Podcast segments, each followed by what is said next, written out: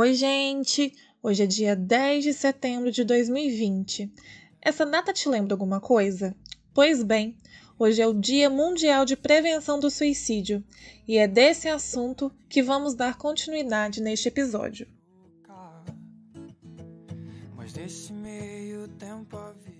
Hoje, trinta e dois brasileiros se suicidam diariamente.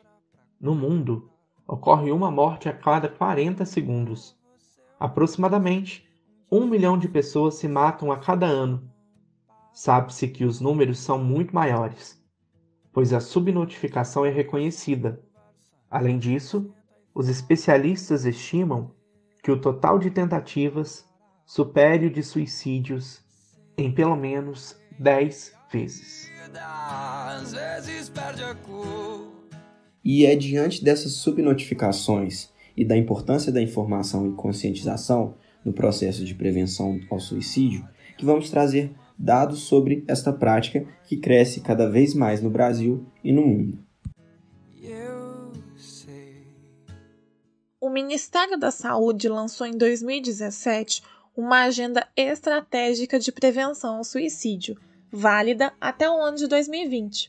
Nela, constam importantes dados epidemiológicos acerca do suicídio e que são de suma importância que sejam de nosso conhecimento.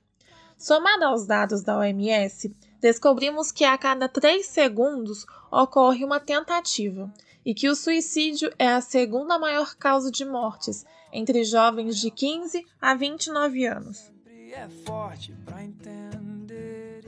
Segundo o Ministério da Saúde, no Brasil, mais de onze mil pessoas tiram a própria vida por ano, em média.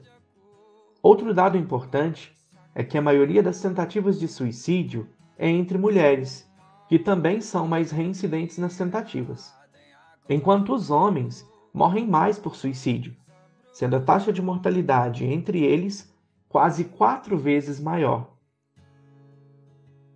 O mundo pede pressa.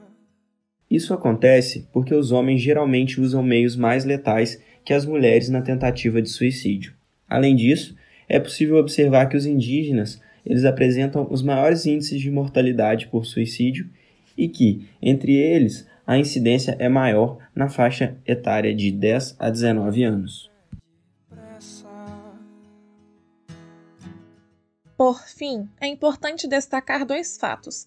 A existência de C A Ps no município reduz em cerca de quatorze por cento o risco do suicídio.